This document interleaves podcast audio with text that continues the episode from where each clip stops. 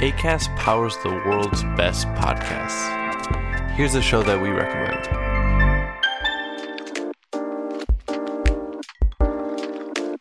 When we feel better, we do better.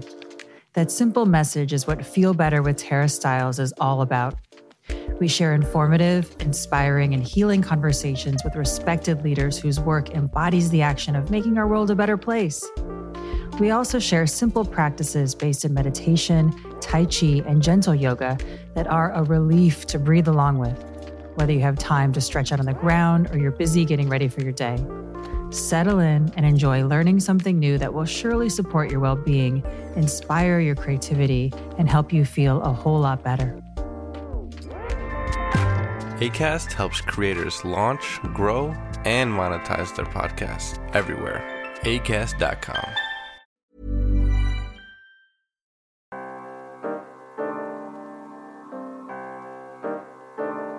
Hello, FP Playlist listeners. This is Ravi Agrawal, editor in chief of Foreign Policy.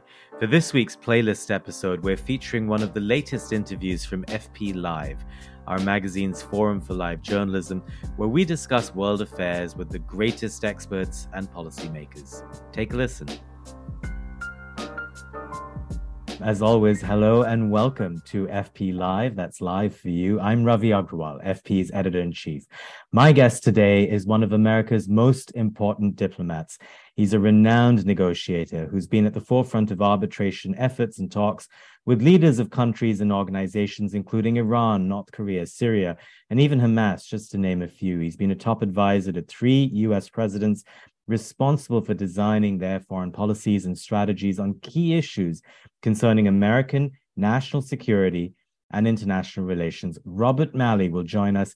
So, on to our discussion today. President Joe Biden campaigned on reviving and re entering the Iran nuclear deal that Donald Trump famously left. We are now almost two years into Biden's first term as president, and there is no deal in sight.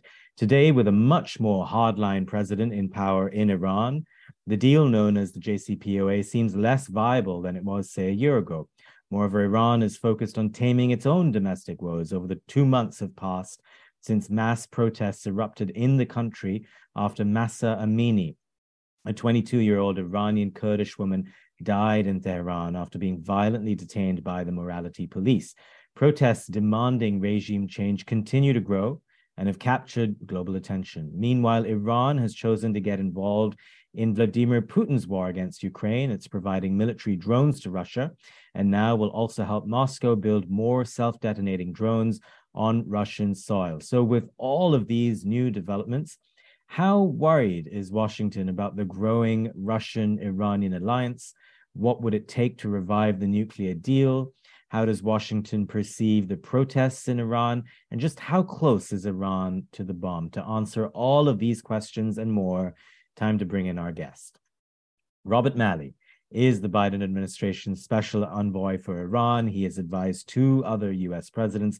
Prior to his latest stint in government, he served as president and CEO of the International Crisis Group. He is also, of course, a longtime FP contributor. Rob, thanks for coming on. Ravi, thanks for having me. All right, welcome to FP Live. It's great we can do this. So I have to start with this football, soccer. Congratulations on the US defeating Iran in the World Cup match yesterday. Were you watching? I, of course, and I, I know very few people who weren't. That's true, other than me, because I was watching England Wales. But um, let's just spend a beat on on on on what we saw, and and and also just sort of the last few weeks. You know, Iranian players refrained from singing their national anthem in their first game. What did you make of that? So first, I want to say again, uh, it was a great win for for for Team USA, uh, and to my many Dutch friends out there, shout out. I think they're in for a nasty surprise on Saturday. Um, other image, I think, iconic image from the game was when uh, one of our players, Robinson, uh, you know, hugged and consoled an Iranian player who was distraught. There were a lot of overlays of politics uh, around this, as as as you know, a lot that that was going on and that is still going on this was just a soccer game, and I think that's that you know we should focus now on what's happening in Iran, where, as you mentioned, the, the, the horrendous repression crackdown that uh, the regime is inflicting on on protesters. The game is over. Um, I think there now now we, we, we continue to focus on on the many other very very troubling issues emanating from Iran. Yeah, indeed. Um, so, Rob, I'm going to come back to the protests a little bit later in this discussion. Um, and the reason why I say that is that, of course, you're responsible for enacting the Biden administration's entire uh, Iran policy. So that includes how to respond to the protests, but also the nuclear deal, Iran's activities in the region, in Ukraine, sanctions policies, much else.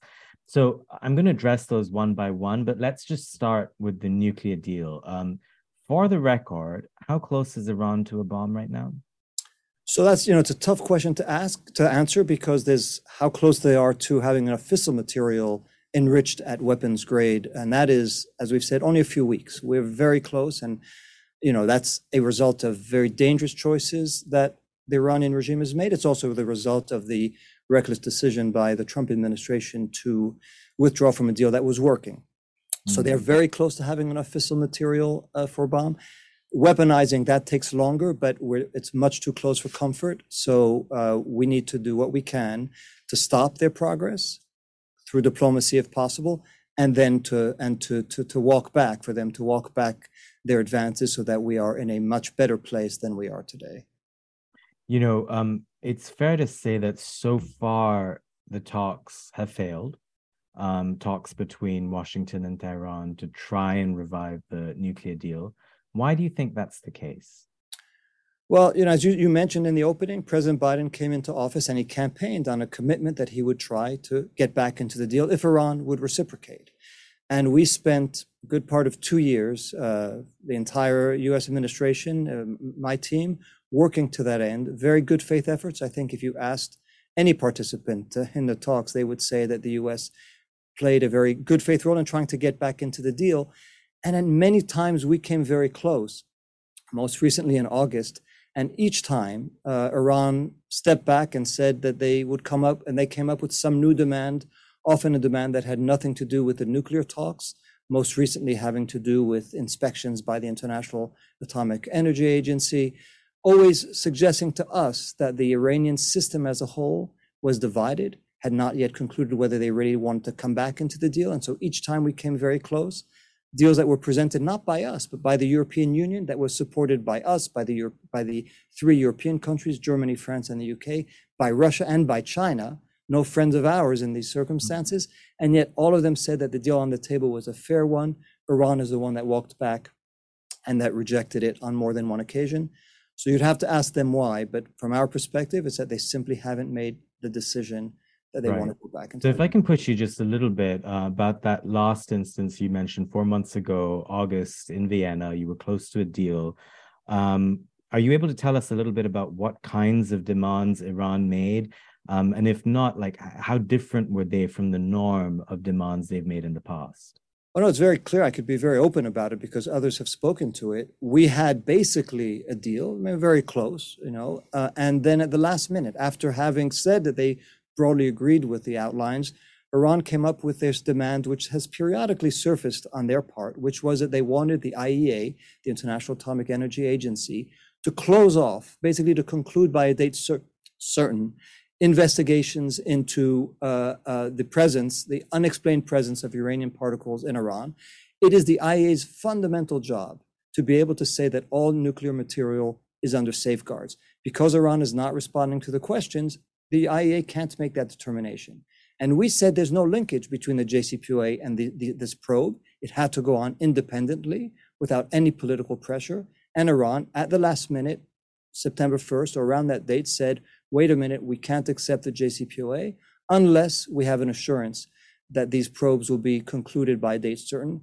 We, along with our European partners, said that's a no go. We cannot accept anything that's going to put pressure on the agency. It's an independent agency. Iran has one way of concluding that investigation, which is to answer the questions the IAEA has put to them. Mm. So that's that's that's why the, the talks failed at that time. You know, um, Rob, you you have critics, of course, um, many of them in Israel, many around the world. Um, some of whom who've said that at the time when it seemed you were close to a deal, a deal that you know these critics have considered to be flawed, um, that you and your team were ready to give the Iranians uh, everything under the sun just to get back into the JCPOA. Um, what do you say to them now, now that a deal seems so far away, almost hopeless? Well, first of all, of course we have critics, but that that that is uh, that was a nonsensical uh, accusation. The fact is, Iran didn't accept the deal. If they had everything that they had wanted, of course, they, they, they, would have said yes. What we were prepared to do was to lift those sanctions that were supposed to be lifted under the JCPOA and which had been uh, put back into effect by the Trump administration. But listen, given where we are today, Iran has rejected countless opportunities to come back into the deal. We are not, we're not going to simply wait to see what they decide. We've continued, as we've always said, preparing for a world with the JCPOA or without the JCPOA.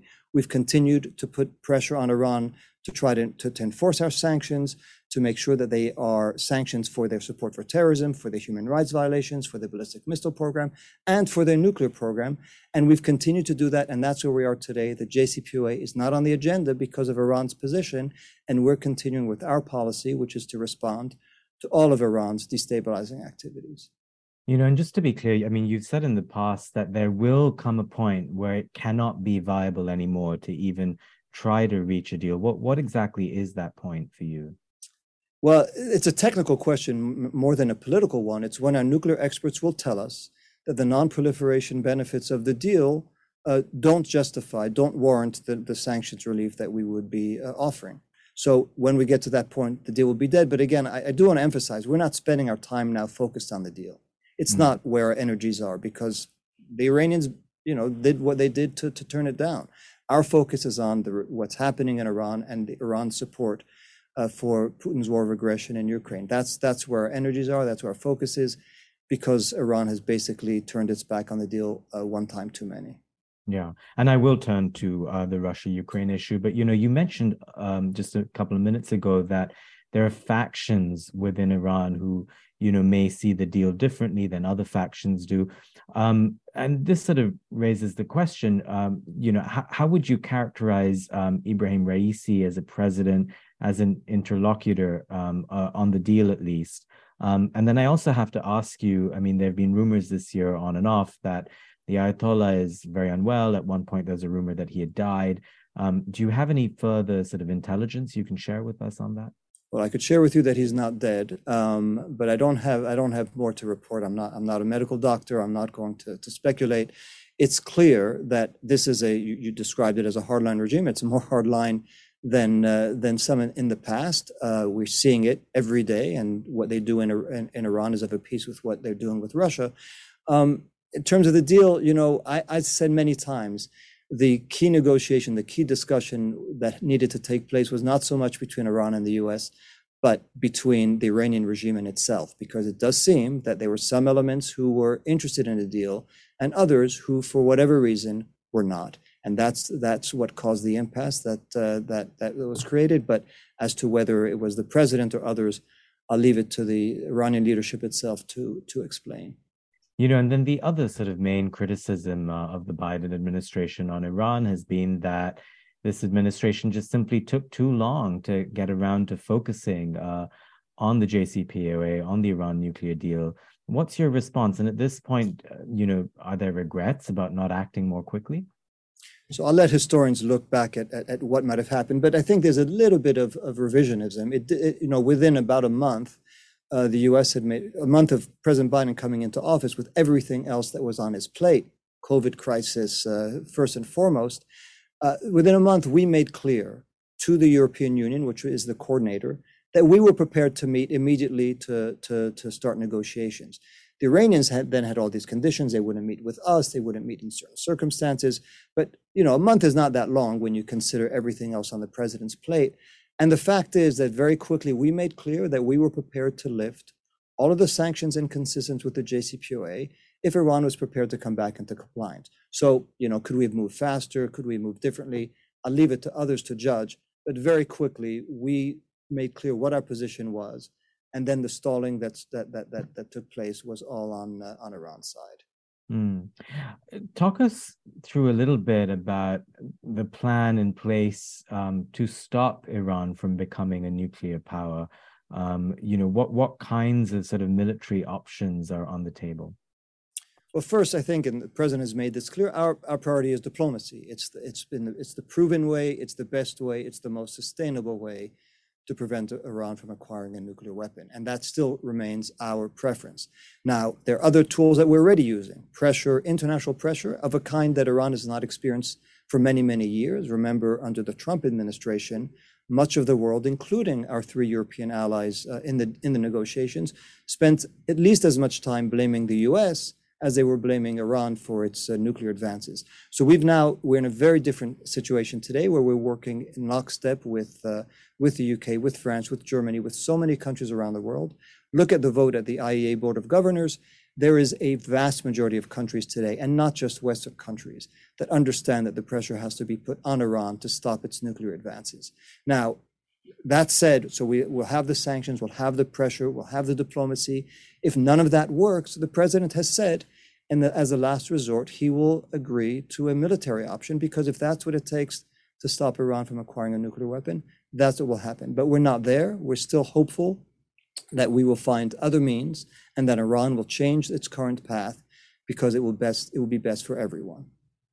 I have to ask you, given the uh, recent midterm election results, um, you know, with a Republican House in place in 2023, um, how would that begin to change America's Iran policy? I mean, you've of course served under um, uh, three U.S. presidents now, so you have a fair sense of the ebb and flow of um, how policies change when when uh, Congress changes. What do you expect to change vis-a-vis Iran? I don't know that much will change. Of course, we know that the, the, the Republican Party has been uh, very, very strongly against uh, against any any any nuclear deal, at least the JCPOA. JCPOA is at this at this point not on the agenda anyway, so I'm not sure that it will affect that. But you know, we've tried, and again, it was one of the instructions President Biden gave gave me and, and the team. We've tried to have as bipartisan a policy as possible. It's proven extremely difficult, but we consult regularly with the Republican and Democratic members of Congress and will continue to do so. And hopefully, we could agree on a large chunk of our policy because we all agree Iran shouldn't acquire a nuclear weapon. We all agree that we need to put pressure and to do uh, take steps to uh, to stop Iran's transfer of, of weapons to Russia. And we all agree that we need to support the Iranian people as they struggle for uh, against uh, against the repression that they that they face. You know, so Rob, I want to ask you a broader, sort of almost philosophical question. I mean, by your own admission, Iran's clo- closer to a nuclear bomb than it's ever been. Um, obviously, we've got now a generation of policymakers in the US who've tried to prevent this from happening, uh, all with good intentions. But of course, you know, there were so many other factors involved. Um, but I want to ask you about, you know, how you think through US policy and the potential for it to backfire. I bring this up because of sanctions. There's just a growing body of work that argues that Washington is overusing its power to sanction other countries and then force compliance upon the whole world. You know, these kinds of criticisms, you know, broadly have, I think, two sets of negative impacts. First, that the world is beginning to tire of following US led policies, which often disrupt local and regional alliances. And then, second, sanctions often don't work, they often just backfire. So, how would you respond to those critics when it comes to Iran? So, first, I think it's a very fair question. As you know, uh, I mean, even this administration, Treasury Department, uh, uh, looked to, to, try to take a, a better view, a stronger uh, perspective in terms of the impact of sanctions and how can they be better you know, better constructed so that they don't backfire, so that they, they hurt the right people, not the wrong people. And as you said, uh, there are cases where sanctions have ended up hurting ordinary citizens as opposed to the, the rulers that we're trying to, or, or the leaders who are trying to, uh, to, to, target. So I think it's a fair question. I think it's a very difficult uh, balancing act. We're seeing it every day. I think more work needs to be done. I'll be you know, candid. I think we need to fine tune our sanctions it's not the answer. If it had been the answer, then you know Iran would not be pursuing a nuclear weapon. Or it's not pursuing a nuclear weapon at this point, but it would not be advancing its nuclear program. Uh, we'd have different results in many countries across the globe. So of, of course, we owe it to ourselves to have an honest examination of of how sanctions work and how they don't work. In this particular case, in the case of Iran, there was a you know let's go back. I don't want to sound overly nostalgic, but the JCPOA was a result of diplomacy backed by sanctions, but sanctions that were keyed off and that were that were targeted in a way that we made clear that if Iran took certain steps, difficult steps, but realistic steps, those sanctions would be lifted. So it worked once. We hope that something like that could work in the future. But again, I'm not going to dispute the premise of your question, which is that sanctions are a very uh, tricky tool, and we have to be even better than we have been in making sure that they don't hurt uh, ordinary citizens and that they achieve the results that we are seeking. Fair enough. I'll take that. So I want to circle back to the protests, and then you know after that, I'll take us to Russia and Ukraine. Um, just broadly, um, how would you define U.S. policy towards uh, the the peaceful so far, you know, democratic protests in Iran? Well, it's it's one of support for the legitimate uh, aspirations of the Iranian people and for their uh, uh, you know their fundamental freedoms, the fundamental rights that all citizens across the across the globe should enjoy. So you know we have made clear we are mobilizing international attention, putting the spotlight on what's happening in Iran. It's very important that the world know at a time when the Iranian regime is to try, trying to hide what's happening and to distort what's happening. So to put the spotlight to make sure that Iranians have the ability to express themselves, to share through the through social media, through the internet, to share information with each other and with the outside world. Also to put to, to put the spotlight on what's happening by sanctioning those up and down the chain in Iran who are violating the, the basic rights of the Iranian people, whether it's the top leadership or whether it's an anonymous person in a, in a, in a prison in Iran who thinks that he or she can remain anonymous. No, we're going to make sure that the world knows, that the Iranian people know who is behind that repression. And then mm-hmm. just organizing as you know international efforts, whether it's at the UN, at the, the UN Human Rights Council. We will soon try to uh, get Iran uh, kicked off of the, the Commission on the Status of Women because it's an aberration. It's a complete uh, uh, anomaly that Iran would be on the commission that's supposed to defend the rights of women when they're repressing them. Um, so the tools of diplomacy, of sanctions, of making sure that our own sanctions, which exist, do not interfere with the, the ability of Iranians to communicate. So we've taken steps to to loosen to make sure that we could we that licenses are given to those who want to, to, to provide internet services to Iranians. So all of that, and we're doing it, by the way, not just with our European traditional allies. We're doing it with a large coalition of countries, north and south. I mean, just look at the votes at the at the Human Rights Council. Mm. I mean, Iran, the Iranian regime is more isolated now than it's been in a very long time, and that's because we, together with many others, have made sure that the truth of what's happening in Iran is is visible for all to see. Mm. You know, um, Rob, recently you had a sort of mini Twitter sort of uh, kerfuffle. Um, I think in part because you tweeted saying that Iranians were protesting to quote respect their human rights and dignity, and then there were some critics who said that they were in fact protesting for much more than that, um, including regime change itself. I know that since then you've um, spoken to many Iranian Americans. Um, just talk us through a little bit about how your thinking has evolved about where these protests are heading. So you know, it was a it was a mistaken uh, uh, formulation because it's it's not up to me, it's not up to the U.S. government to define what the Iranian aspirations are. I mean, the protesters are doing a pretty good job of of defining it themselves. So our goal is to support the fundamental rights, the rights, as I said, of any citizen of this globe, uh, and in particular of Iranian citizens, and we will continue to voice our support you know, what's clear is that uh, these are extraordinary. Uh, it's an extraordinary page uh, of Iran's history that's being written right now. Uh, the courage, the determination, the persistence, the creativity of Iranians, particularly Iran, Iranian women and girls, they're writing this page of their history. We're not going to be the authors. We can be there to express support again for the fundamental rights of Iranians. But this page will be written by Iranians themselves, and it won't be written in Washington, in London, or anywhere uh, around the globe other than in Iran. Mm. How would you differentiate between the US response, as you're describing it right now, to these protests uh, in 2022 in Iran, to, for example, the Green Movement in 2009, or, for example, the protests around the Arab Spring? Um, what do you think you've learned from from those responses, and how are we applying that now? So I knew, you've heard uh, the National Security Advisor and uh, and others speak to this. I think you've heard former President Obama speak to this, and and and and wonder whether things could have we could have acted differently in 2009. I was not part of the Obama administration at that time, but I think you know, I, for me, there's two lessons. First, a lesson of humility. The United States is not going to decide the course of, of, of, of other nations, whether it's uh, whether it is Iran, whether it's the, the, the, countries in the Arab world that you that you mentioned. So we have to be humble and not think that we're the ones who could or should uh, determine the trajectory of, of popular uprisings, popular unrest, or, or, or whatever uh, breaks out in those countries.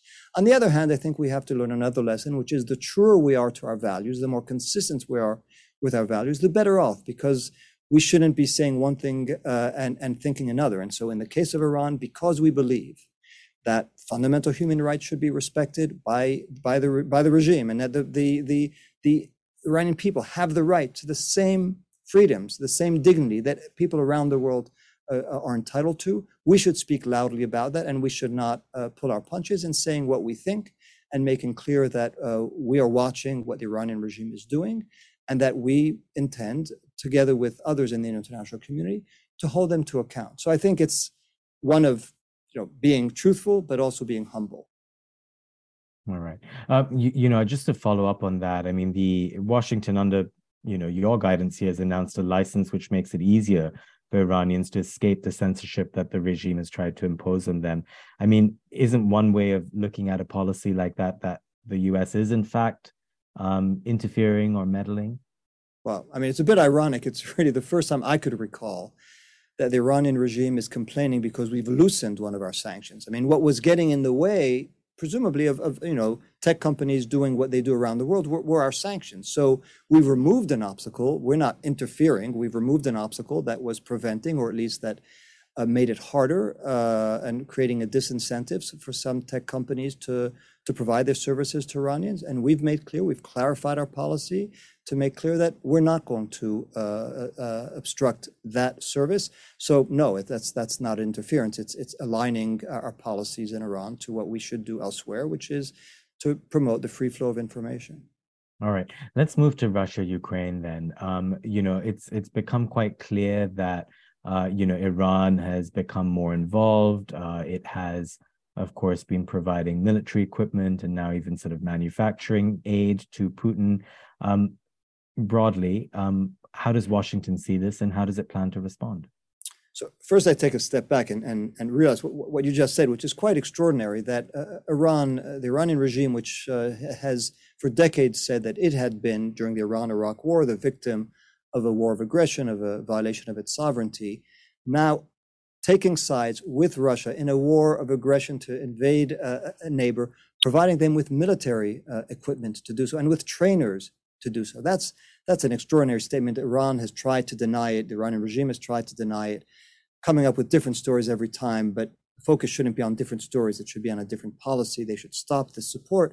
But it says a lot about obviously the state of, of, of Russia's military that they need to turn to Iran of all places for support. And it says a lot about Iran, this Iranian regime, that it would be prepared to cross that that line and to interfere in a European in a conflict on a European and the European continent, helping the aggressor in a war uh, of invasion against uh, against Ukraine. I think that speaks volumes. We have already taken steps to make it harder for Iran to transfer those drones and other military equipment. We're working in partnership with others around around the world to sanction and to take other steps that we that that that we will be uh, looking into to make sure that it is as hard as possible for Iran to transfer those deadly weapons that are helping Russia kill and and target uh, uh civilians in Ukraine. So first of all, again, putting the spotlight, not allowing Iran to get away with another lie, making sure that people can see that the regime is doing what it says it's not. Secondly, taking steps through sanctions and other means to make sure that it is as hard as possible for Iran to continue down this path. But you know, Rob, this sort of circles back to my earlier point about sanctions often backfiring, because in this case, when you have a maximum pressure campaign where you're already doing so much to retard Iran's growth, to constrain its ability to conduct its sort of domestic and foreign policy, then it sort of backs to the wall when it goes and does something like what it's just done in Russia and Ukraine. Um, in a sense, isn't that an example of previous policy having backfired, maybe even led us to this point? But also, what else do you have left in the arsenal of options to even do anything? So, again, I, I take your point. I've written about it in, in other capacities when I'm not in government. I think you raise very good questions about the you know how blunt an instrument sanctions can be, and we need to do as good as as uh, strong an effort on our part to make sure that that those sanctions are can be fine tuned. Now, in this case, listen, let, let's be clear. This is not a case where we impose maximum pressure with impossible demands on Iran. There was a clear deal on the table. Iran could have had the lifting of some of the sanctions and therefore have a very different path. They chose not to. You know, that, there's only so much we can do under those circumstances. Uh, we, we will sanction uh, what we can, but this is a sanction that doesn't help, hurt the Iranian people. These are sanctions against military transfers to, to Russia, and we are trying to be as effective as we can on that, working with others to make sure that our sanctions against Russia and against Iran could minimize those transfers. So, listen, you're not going to find an argument for me that the maximum pressure campaign of the Trump administration was uh, was a failure, and, it, it, it, we're still living with that legacy. But at this point, Iran was given the Iranian regime was given an opportunity to get back to where we were in 2015-16. They chose not to. You know, you should ask them why why they made that decision. Hmm.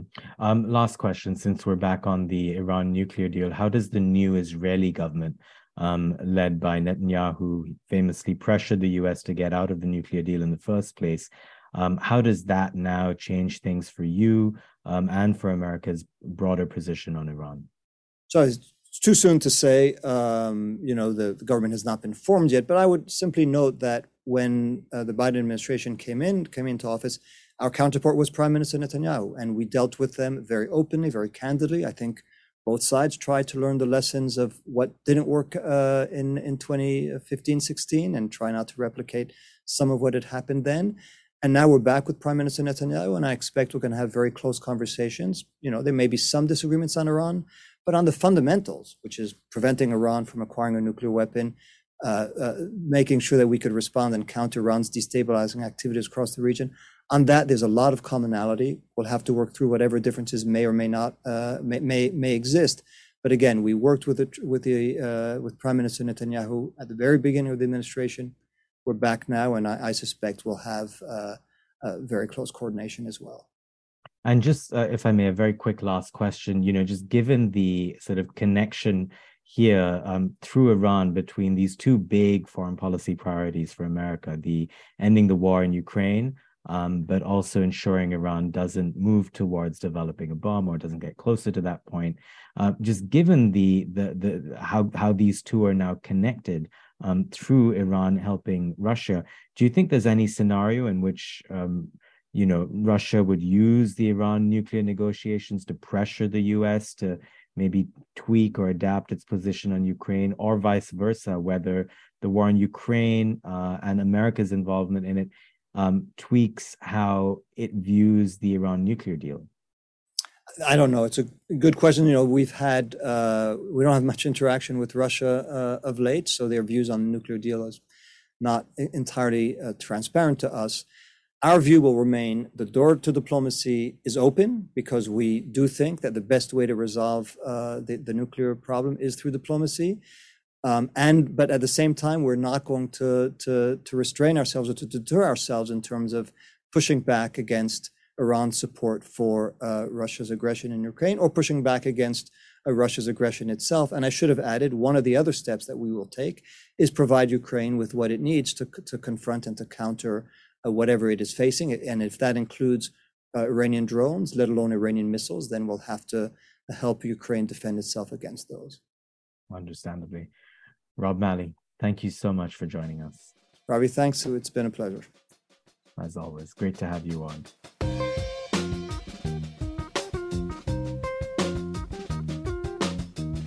You've been listening to FP Live, Foreign Policy's platform for live journalism.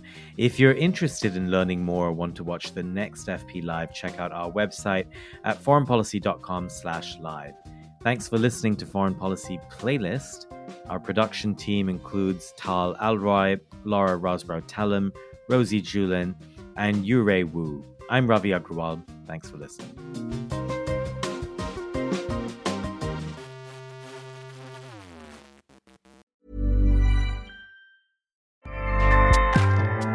ACAST powers the world's best podcasts. Here's a show that we recommend.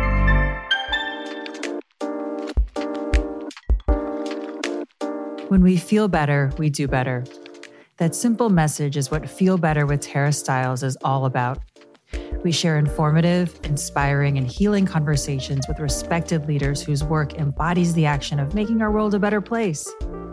We also share simple practices based in meditation, Tai Chi, and gentle yoga that are a relief to breathe along with, whether you have time to stretch out on the ground or you're busy getting ready for your day. Settle in and enjoy learning something new that will surely support your well being, inspire your creativity, and help you feel a whole lot better. ACAST helps creators launch, grow, and monetize their podcasts everywhere.